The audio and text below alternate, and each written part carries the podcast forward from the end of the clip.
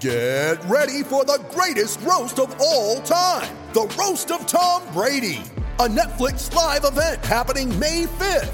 Hosted by Kevin Hart, the seven time world champion gets his cleats held to the fire by famous friends and frenemies on an unforgettable night where everything is fair game. Tune in on May 5th at 5 p.m. Pacific time for the Roast of Tom Brady, live only on Netflix.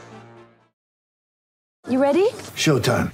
On May 3rd, summer starts with The Fall Guy. Let's do it later. Let's drink a spicy margarita. Make some bad decisions. Yes.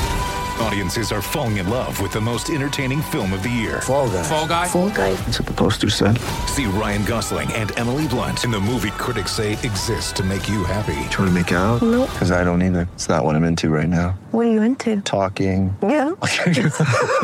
The Fall Guy. Only in theaters May 3rd. Rated PG-13.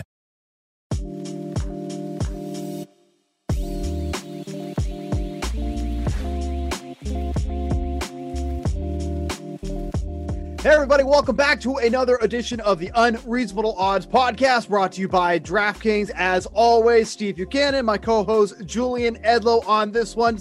Special guest, I know we've been having a three box lately. Special guest coming on later. Don't you worry your pretty little heads. It's coming later in James Alberino, also known as Spread Investor on Twitter. He's going to be talking some hoops with Julian later in the show. I don't give a crap, so I'm not going to be on that segment. I'm going to take a well deserved nap because any time with Julian over five minutes is extremely stressful. So I need to kind of regroup, get back to, you know, grip here. But we got plenty to talk about here. You know, there's a big game coming up next week called the Super Bowl. Two teams that you probably all wanted to see, the NFL wanted to see. The Chiefs going against the Buccaneers. We'll get into that in just a moment.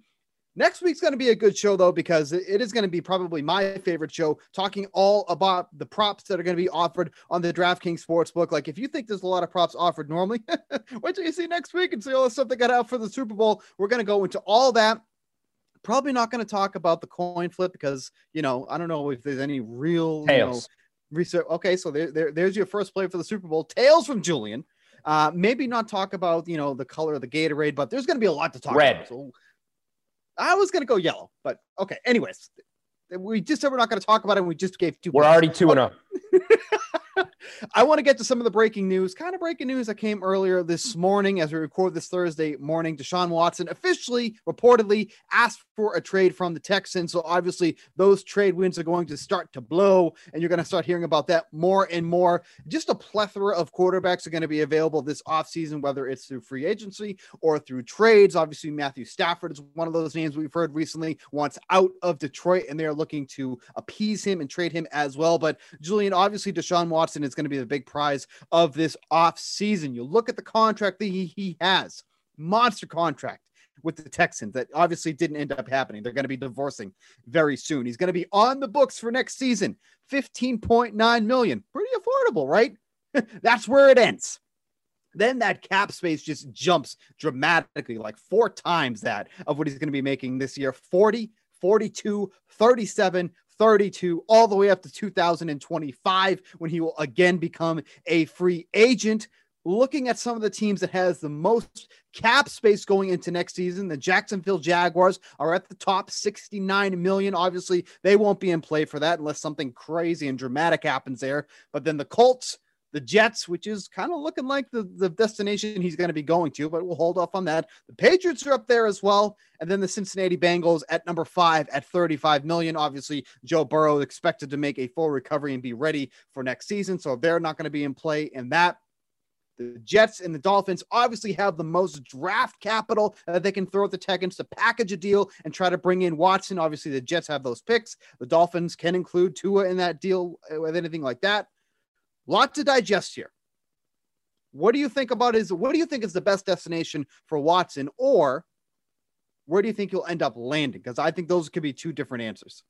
I think the best spot is Miami. I think he's going to wind up in Miami.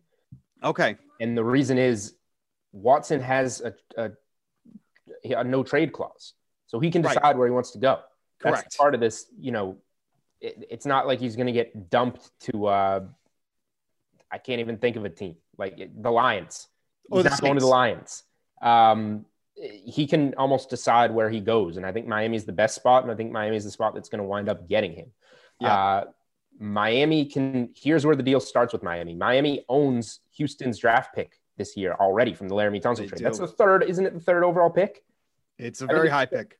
It's it's. I believe it's the third overall pick, and then they can say, all right, you're obviously losing your franchise quarterback. Let's at least Tua. Not the most impressive rookie year, but we've seen, you know, there's still Flashes. nobody's giving up on Tua. Somebody you need to find out if he's if he's got it or not. So you start the package with a top five pick and a, a top five pick from last year that fills your quarterback void that you can throw to Brandin Cooks, um, Right. throw to throw to um, Will Fuller, and and give him some weapons and and see if he's actually got anything. That's a great start. And then if you're Watson, you want Miami. Brian Flores seems to be working as a coach. They've put the defense together. They've got some decent receivers. It's Miami. Uh, what is not to like? I mean, I, I I totally think you're right, but like for me, it's like this has just been a constant thing with the Dolphins. Like you know, Josh Rosen, Tua, like just I mean, It's been, obviously, since, Mar- it's been since Marino, but this Yeah. might be finally the guy. but it's like. like, For me, it's like it's kind of wild that you know they they've spent all this draft capital on these quarterbacks and they've given up so quickly. Like Josh Rosen has completely fizzled out. Like I think he's like the third string quarterback on the Cardinals. I think it is right now. I can't even remember No, where well, Josh Rosen. He was on the Cardinals and got traded to the Dolphins from because they were going to take Kyler Murray number one overall. See, I mean, I don't, I can't even remember the road that he's taken because he's taken so many, you know, exits. He's gone in so many different places, but they've given up so quickly. And then this, This is obviously, this is different. You know, like you are getting your franchise guy, a proven franchise guy. This will be the face of the franchise, Deshaun Watson. I mean, for I mean, for crying out loud, give this guy an offensive line that can protect him. I mean, that was been is one of the biggest things in in the uh, with the Texans. He's just constantly under pressure. He's taking like 50 sacks a season you know, get him a good offensive line, get him some weapons. He had good weapons in Houston. Don't get me wrong. You know, Will Fuller is nothing to sneeze at. Brandin Cooks when he was there, but he's going to flourish where he goes. And if he's surrounded by weapons and a team that wants to invest around him, that's not going to happen in Houston anymore. So I know that the ideal spot is the Jets, and that's what everyone's thinking about here. But it's like they need to do some work other than that. You know, they need some weapons to give him. I mean, you don't want to put Watson on the Jets and then he has nobody to throw to. Who does he have to throw to right now? Not really anybody. This you know, is why I so don't, this is why I don't get the Jets like being the team that most people you know favor him to go to. Uh, why does Deshaun well, Watson, the, the Jets have the draft capital though, like the The- the Dolphins, like you have- said. the Jets have the draft capital, but number one, Watson has to agree to go somewhere that, you know, the Dolphins have taken such better form than the Jets over the last couple of years. But this is also to- what Watson said himself. He does like the Jets and what they're doing, and he's a big fan of the head coach, the new head coach. okay. So he he likes the new coach and he likes the allure of New York. It seems like. Yeah. Uh, so I does Sam Darnold go back to Houston in this deal? I would feel like that would have to be part of it. The interesting I- part of I- this, an interesting part of this is that normally this is just a team has to slap together whatever they can in this spot. If if if Watson goes to one of the two places we think he's going to go, Houston's also getting its future quarterback back in the deal. So like, Yeah. maybe Houston prefers Darn. I think most people prefer Darnold to Tua right now, even though it's still so early on Tua. Um, but again, that's in the end, that's Watson's Watson's choice. If if if Right. it's ah, we kind of want Darnold, but we could get Tua and the number three pick, uh, and and Watson says Miami, then you just kind of have to say okay. So obviously that's going to be a story that we're going to follow here as the weeks progress. You know, I don't think this is going to happen quickly, but obviously Miami and the Jets are the two teams to watch in this one. Let's shift over to the Super Bowl. Obviously that's going to be the big, you know, the big thing coming up for the next two weeks here. Look at the lines here. And I'm a, I'm kind of switching back and forth a little bit. This is why it's great that it's, you know, a week and a half out, still plenty of time to digest this, but I'm surprised that the Buccaneers are three point underdogs. They were three and a half point underdogs against the the Packers, and quite frankly, I didn't think that that game was going to be really that close. Like I thought that the Packers, excuse me, I thought the Buccaneers were the superior team. They did end up being the superior team, and Brady played well. And we kind of, I think people were putting too much stock into how much of a mediocre game he had against the Saints. Cause, you know, I keep going back to this. The Saints had one of the pass, best pass rushes in the league, and they were obviously disrupting Brady. Brady was barely even under pressure against the Packers in that game. They only had him under pressure on five of his 37 dropbacks in that game. Quick math says that's 13% of his dropbacks. Now, granted, he didn't complete any of the four pass attempts that he had in that scenario. But with a clean pocket, which is where Brady excels, 8.8 yards per pass attempt, a 77 adjusted completion percentage, three of his touchdowns. Did throw two interceptions, but I would say probably of the two with a clean pocket, one of them was his mistake. The other two uh, that he had total in that game was 100% Mike Evans' fault. I don't know what his deal is. Right. He's like the tallest guy on the team and he still can't catch the ball. Whatever. That's neither here nor there. Not a good look for his uh, football gloves, by the way, which I, I, think were Under Armour, but I don't want to throw that out there.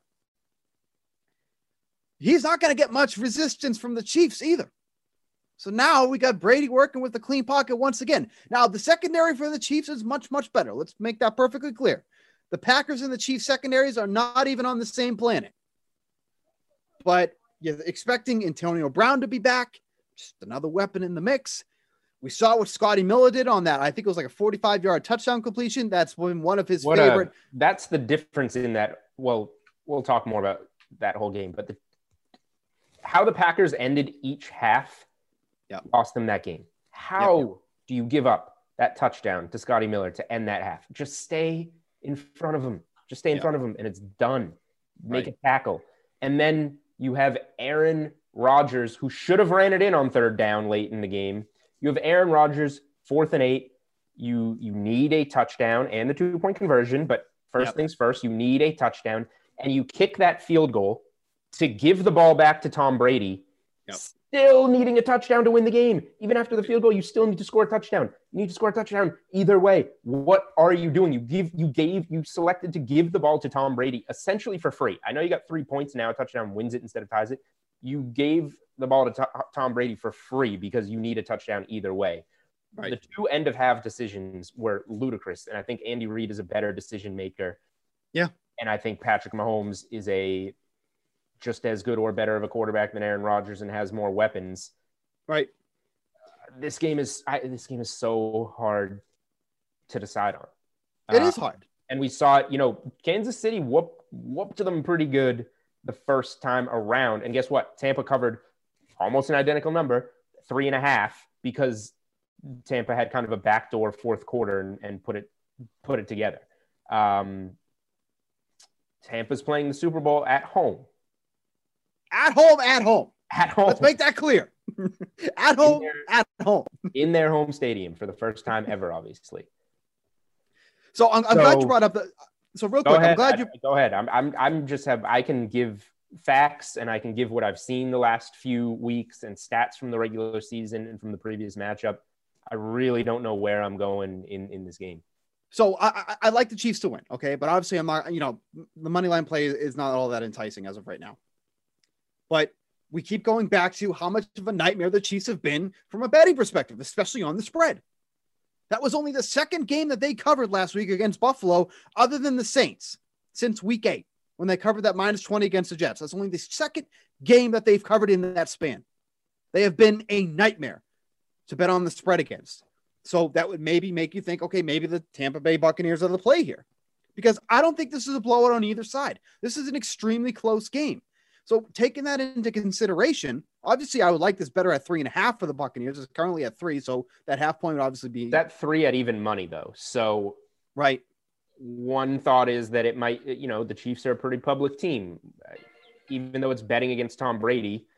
Some money might come back there. We've seen it at three and a half, and then yeah. if you go to the, if you just go to the alternate, um, the right. alternate tab, you can play Tampa right there, plus three and a half, minus 121. Not a crazy price at all. So if you don't even want to wait, you just want to take that, you can take that.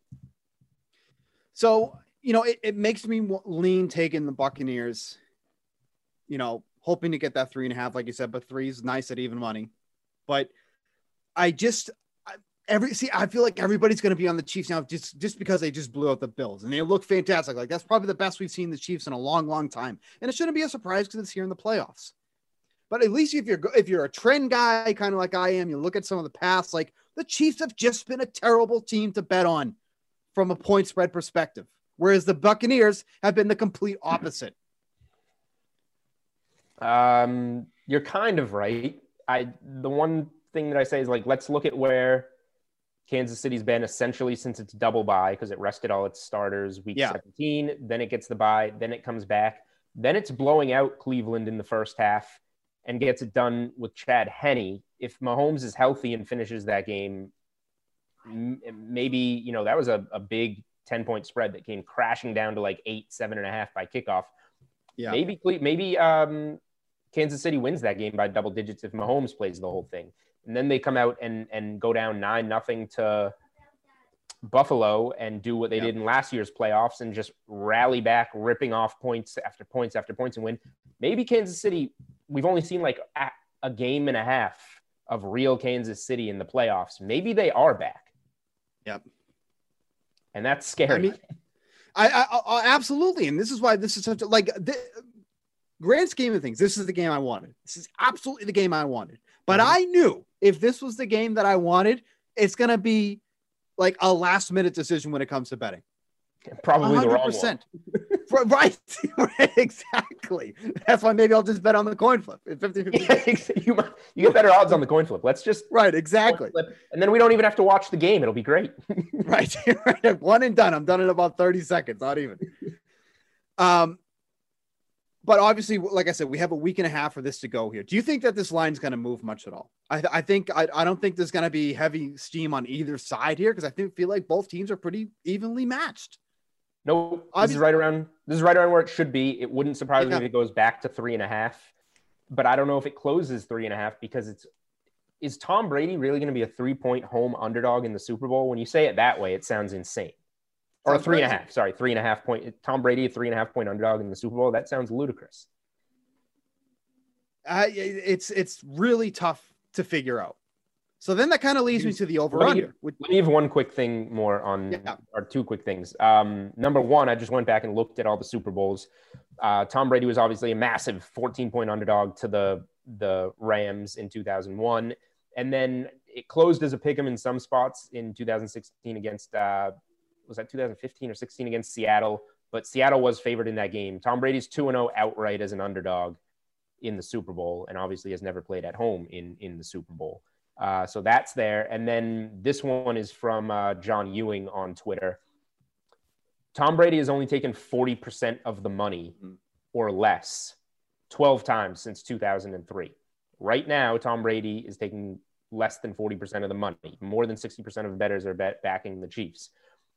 Tom Brady has never failed to cover in any of those 12 games. Somehow we got three pushes in a 12 game sample, which is insane. But he has That's insane. nine cover. He's nine zero and 3. He has nine covers and three Wow. pushes in 12 games with less than 40% of the money. So when people think Tom Brady's not going to cover, he covers. Yep. And most of those games, obviously, all those games in New England, mostly as a favorite. And uh, generally, he covered those ones as a favorite. So as a, as a home dog, like, whew, Right. A home home dog, by the way, too. Let's not let's make sure we get that, that there. home, home. Well, I mean, he's home at the Super Bowl. Home, home at the Super Bowl. Right. Let's, let's talk about this over under here. Okay. I don't, whatever. Let's talk about this over under real quick before we get to your basketball segment. 56 and a half is a big number, man. That is a big number. I really like the under, and I hate that. I absolutely hate that I like the under in this one. The Chiefs have not been a good over team. They have not been a good over team at all. Like they are, they really started tanking in the second half of the season when it came to hitting the over. And obviously, defensively, they kind of had a lot to do with that too, as well, because of how good their secondary is. But they're nine and nine hitting the over on the year.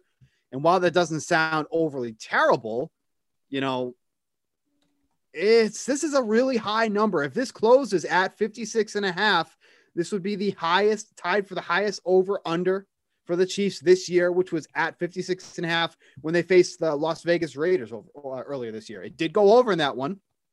That was that 35 to 31 win. So over with ease. These are two teams that you feel like would hit the over.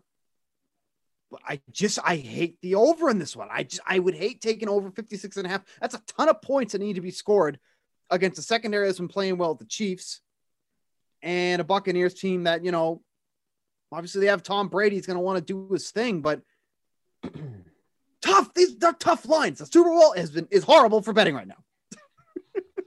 That's a that's that's great. Uh, great promo right there. Um, look, it's there's a million things to bet on in this game. I don't think the total is going to be one for me. I do Yeah. lean under these games.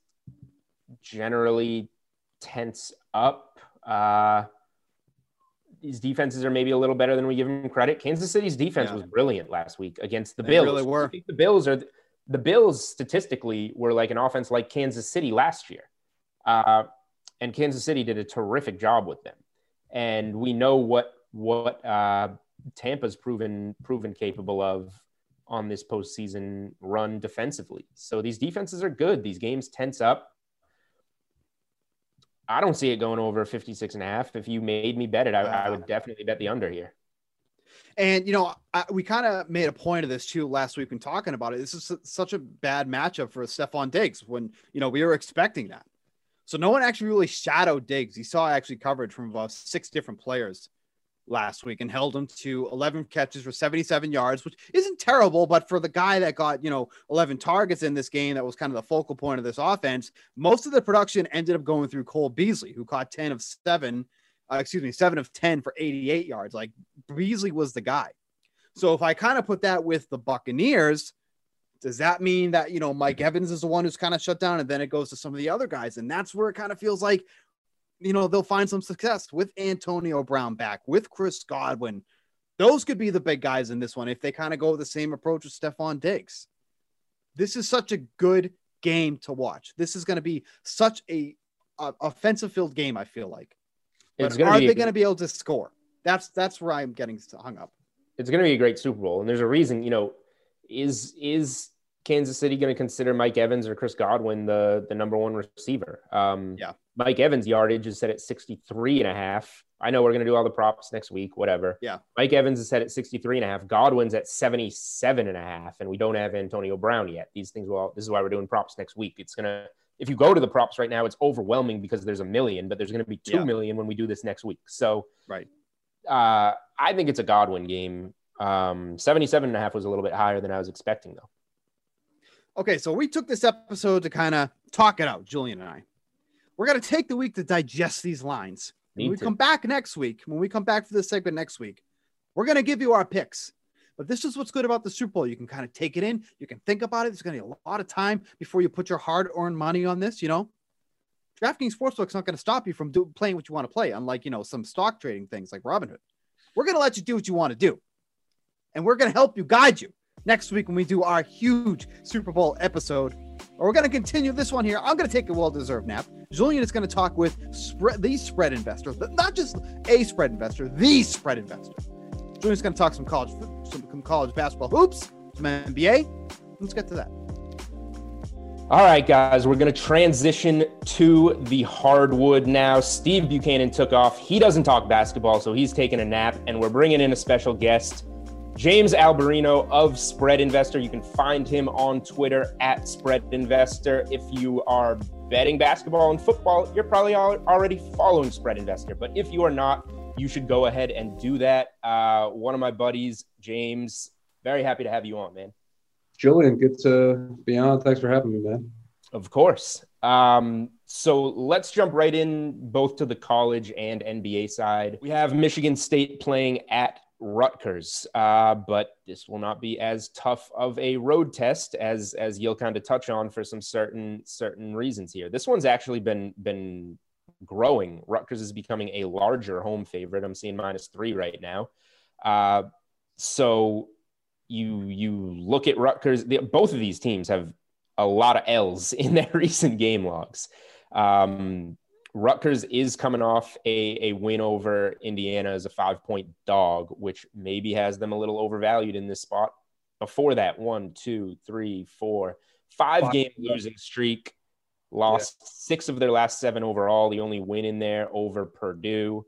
Um, and you go to Michigan State, you know, they they did just lose to Purdue by one themselves, but they beat Rutgers and Nebraska before that. The win at home against Rutgers by what is that, 23? So I, I, I let us know where you're where you're going here in uh, in the rematch. Yeah, I don't know if I'm playing this one, but Rutgers at home, definitely without fans at the RAC. That's a big deal for Rutgers. It gets loud there in a small space. So that's one of those teams that's been affected by having no fans in the arena, similar to a Duke uh, with Cameron Indoor, even though obviously Cameron Indoor is a lot bigger. It's just the effect of having fans. Um, Michigan State, like you said, they won by 23 in the first game. Michigan State isn't very good this year, but in this spot, I think Rutgers is overvalued. Rutgers has been overvalued. They've only covered two of the last six games. They lost five of the last six straight up. When they beat Indiana last game, Indiana wasn't in the best spot. Indiana was coming off a, a big upset win the game prior. Exactly. So it was it was a letdown spot after after the game versus Iowa. Um, Rutgers, there's one thing with them. Offensively, they can just go ice cold. They don't have many shooters. Uh, during that five game losing streak, they shot only 40% from the field. So if they're laying points, it's not really it's not really the lean that you want to have. Um, I, I, would look at Michigan State, but I would more just keep an eye on Rutgers going forward to see if they're a little expensive when they're laying points, and and look to maybe fade them if uh, if they're laying a little bit too many. Yeah, Rutgers obviously was one of the one of the hotter bets earlier in the season, and the market caught up to them, and now they're kind of going the other way, so they're they're overpriced most of the time. So it's been two completely different stories uh, with with Rutgers this season. Let's. Uh, no, I was just gonna say Gabe Brown's out for Michigan State. Um, pretty big rotation piece, so it's not a great great spot for Michigan State in their first game off the COVID pause in two weeks, but.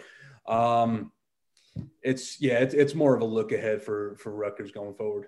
Yeah, and then I mean that that works. That's equally as valuable to to give people that type of information. Um, let's stick with college basketball and before we move to Thursday NBA stuff. Uh, before we start talking kind of look aheads, Friday, there's a big game on Friday between uh, Illinois and Iowa. We have a ton of huge matchups on on Saturday, especially with that Big 12 SEC showdown type of thing going on. Uh, do you have anything else that we want to touch on, whether it's a, a, a, Thursday lean or just a team playing on Thursday that, that you have an eye on towards the future? Or anything Thursday, like Thursday in college, that was really it. Um, I think those two games were, were the two on my end the most. There's a lot of really good matchups Saturday and even Friday, like you said, aside from the Iowa Illinois matchup.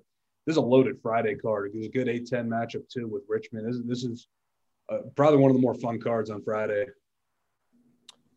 then let's do Friday. Let's get right into it. So obviously the big one is is going to be Iowa playing at Illinois, uh, and like you said, St. Louis and Richmond. It would be shocking if if one of those teams doesn't come out of the A10 uh, in the A10 tournament. Mm. Uh, Xavier and Butler play. You got Colorado State and Boise State. Um, there are some good games on this card still scrolling through it. Where where does your eye go in in this one in terms of, of Richmond St. Louis game's interesting because St. Louis they were coming off a long pause. St. Louis before they played the other night they hadn't played since December 23rd. Uh, long layoff. They struggled versus Dayton. Um, Richmond they had a pause too. They just blew out St. Joe's. Nothing impressive there. St. Joe's has just been really bad, but um, Richmond kind of got into rhythm in that game because St. Joe's defense is so bad, it allowed Richmond to do what they normally do. So they got into a flow, whereas St. Louis might need a little bit of time. Um, but yeah, I, I, would look at Richmond at home in this spot. Um, but yeah, th- these are these are the two at the top of the A10. So this is probably this could be a preview of the A10 championship, which is probably going to be as competitive as it's been in a really long time. Yeah, it's. I mean, for St. Louis, this is. I, I, it's a really interesting spot, and you. I mean, you you touched on the reasons why, but like, you don't play since before Christmas, and then you come back and lose to Dayton as a nine point favorite. Uh, you haven't played in over a month, so I, you you you kind of have a built-in excuse there. And even though you're a big favorite over Dayton, Dayton's a, a good enough team. It's not like you lost to like Fordham or Duquesne or something, um, like my Rhode Island Rams recently did, blowing a 17-point lead. Uh, that was fun. So they're a team that that kind of has to be on on the come up here. But like you said, uh, Richmond just kind of got a, a layup to get itself back on track with with that St. Joe's game coming off a a gross loss. What were they like? They were 28 points away off the spread on that LaSalle loss. They lost by 14. Yeah, that was that, that was their that was their first game back off the pause. That was really bad. Right. And then I came back and I played Richmond in the first half actually on St. Joe's. I figured they would come out with a little bit of fire after after the loss.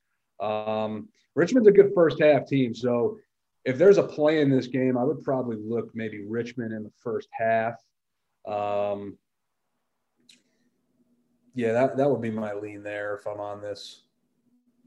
All right. I like that. Um, anything else on Friday? Do you have any, even if it's not a spot that you're playing the, the bigger game with Iowa and, and Illinois, do you have any thoughts Xavier, on that one? Xavier Butler, they, they've got a really close history. So points in that game will be valuable, especially Butler's not a juggernaut on offense. Xavier's coming off a two week pause. Uh, but Xavier, Xavier's a good team. Xavier's balanced team. Before they went into the pause, uh, they won two straight.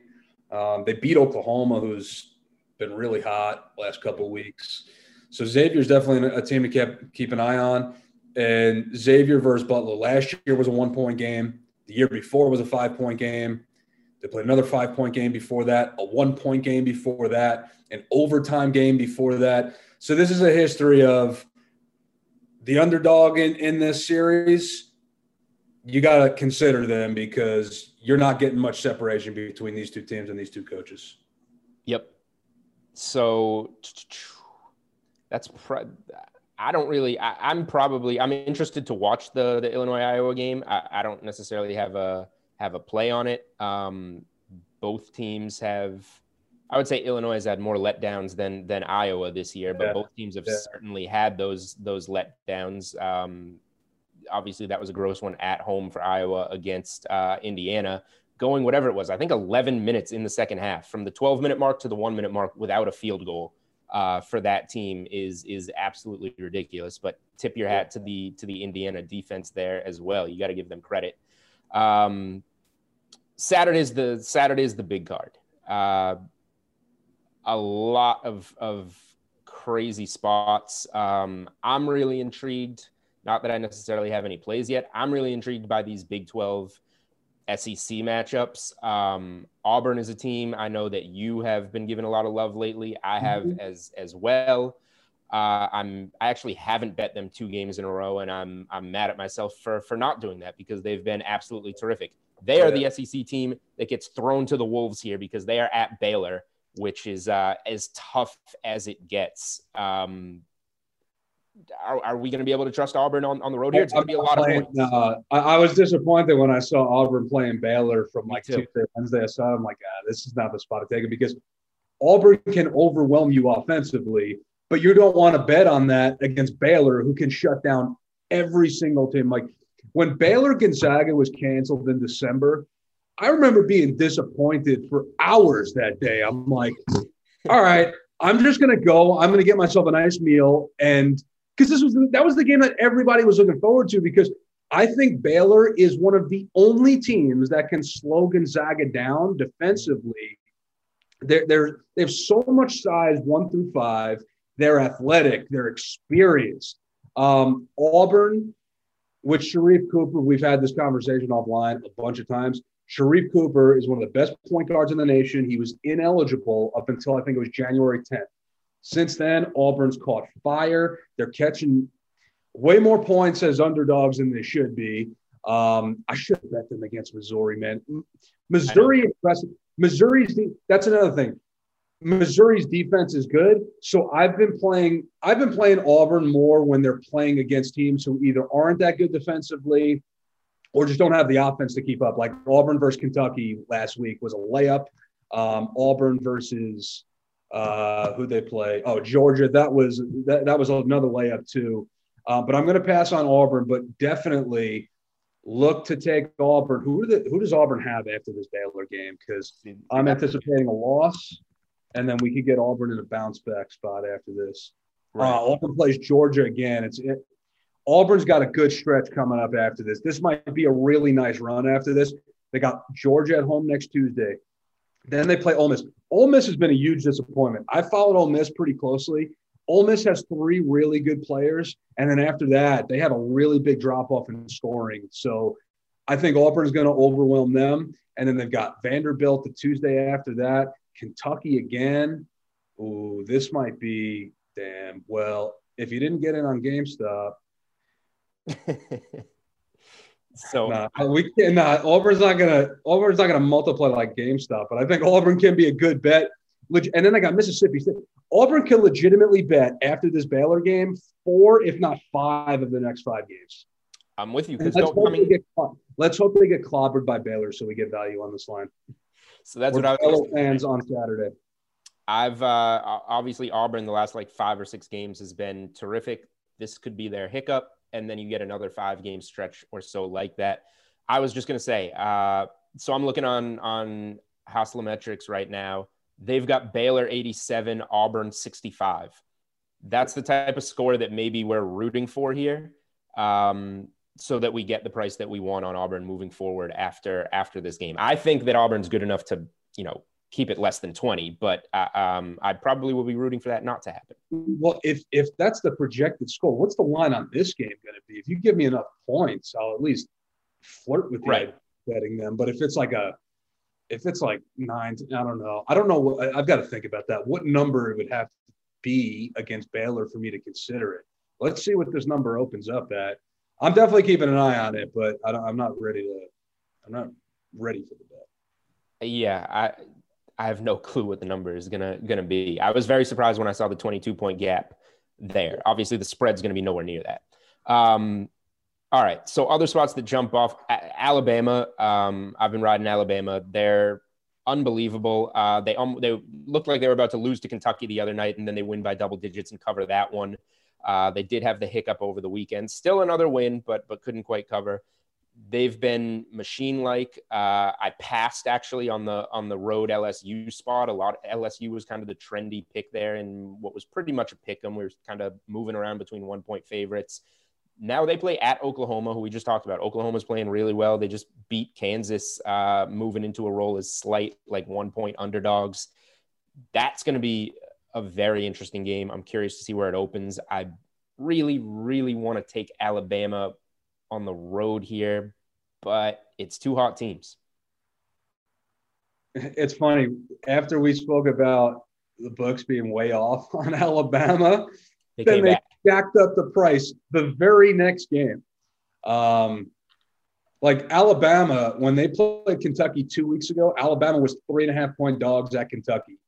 Then they opened up, they were laying, I think, eight and a half or nine until it came down and it settled at like seven before close. But Alabama's getting expensive. Oklahoma might get really expensive in this spot, though, after the, the Texas win, though. So this is a game I'm really curious to see where this opens at because, yeah, I'm not looking for any reason to bet against Alabama.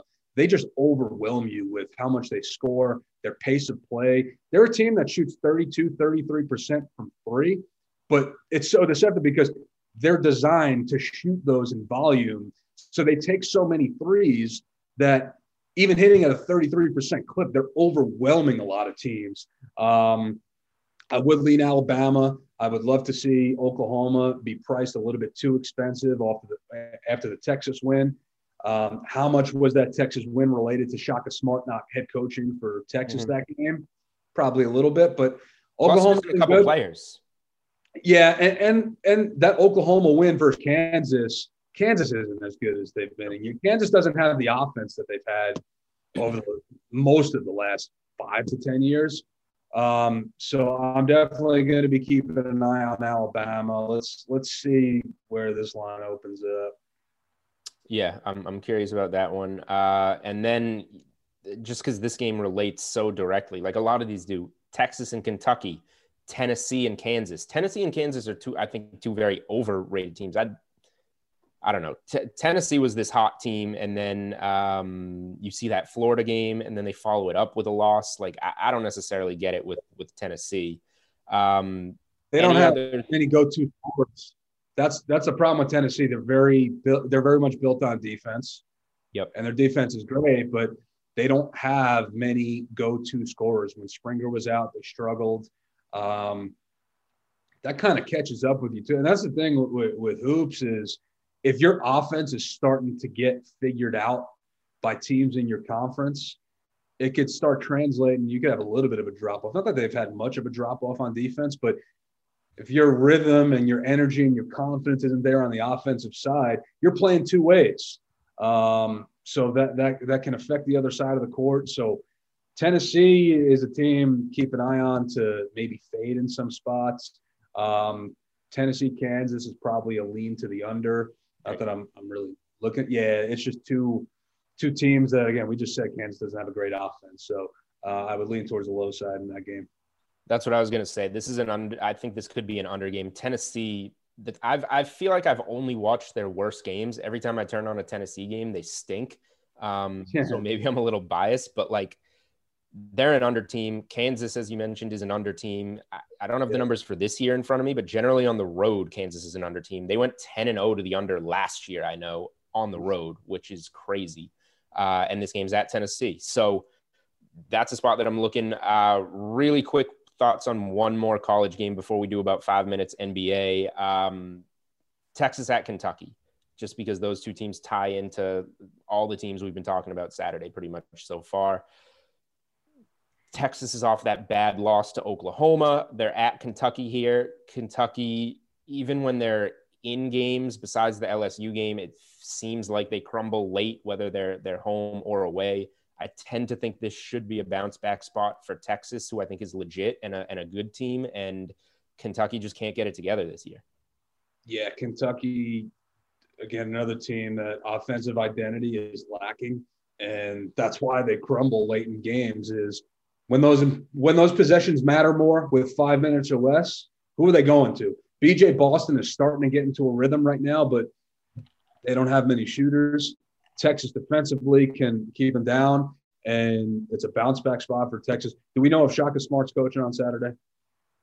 I do not know that yet. I, I assume it's still up in the air. That's that's big, but um, this is a good spot for Texas.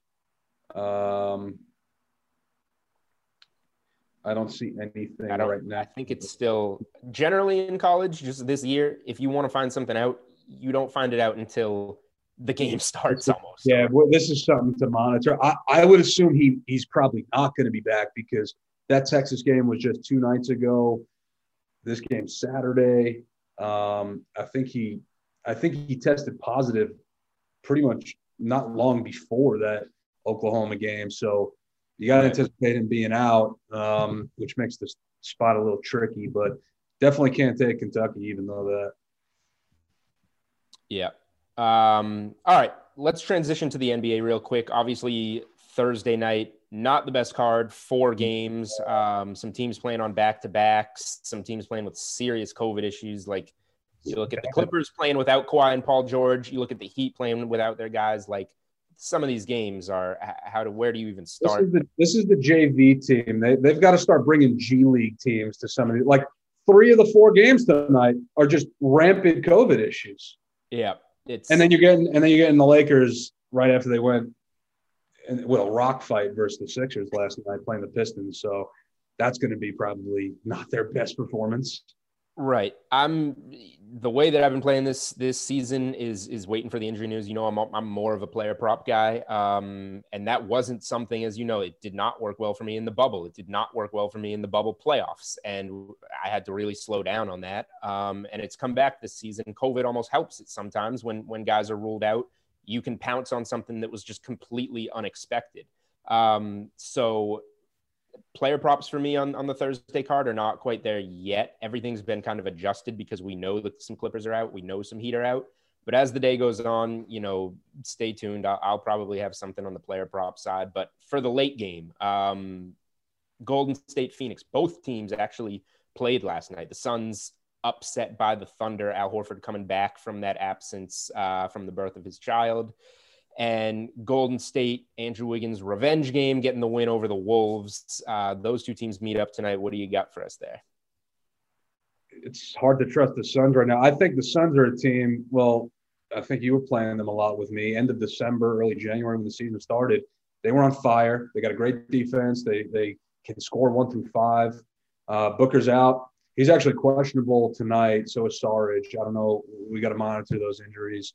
Yep. Um, but it's hard to trust the Suns right now because they're just struggling the last couple games. Losing to the Thunder last night, it's a bad loss, even without Booker, because CP3, Ayton, Bridges, that, that should be enough for them to, to win this game. Um, Warriors beat the Wolves with a bunch of injuries. Nothing really impressive there, but that's just something to keep forward. It, looking forward is monitor the Suns. Let's see how long this slump continues. And then I think the Suns are the type of team when they have one breakout game, put put the light bulb on, and that's the signal to start riding this team again because I think they will start catching fire. They're at 500 right now, and they were a team that started out. They, they, I think it was six and three. So when they have that one or two game win streak, let's let's look to ride this team the next couple weeks. All right, so we're going to start to wrap. Um, obviously, player prop side. If anything comes up, I'll, I'll get to that on Twitter. Uh, James, thank you for joining us. James Alberino. You can follow him on Twitter at Spread Investor. And next week on Unreasonable Odds, we will be just a few days away from the Super Bowl. So I know we touched football the first half of the show.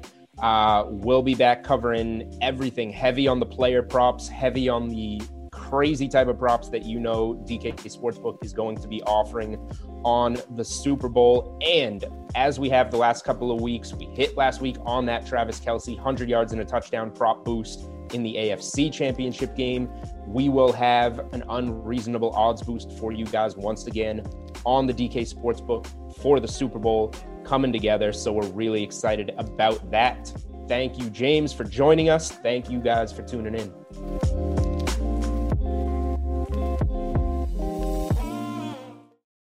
Without the ones like you, who work tirelessly to keep things running, everything would suddenly stop. Hospitals, factories, schools, and power plants, they all depend on you. No matter the weather, emergency, or time of day, you're the ones who get it done. At Grainger, we're here for you with professional grade industrial supplies. Count on real time product availability and fast delivery. Call clickgrainger.com or just stop by. Grainger for the ones who get it done.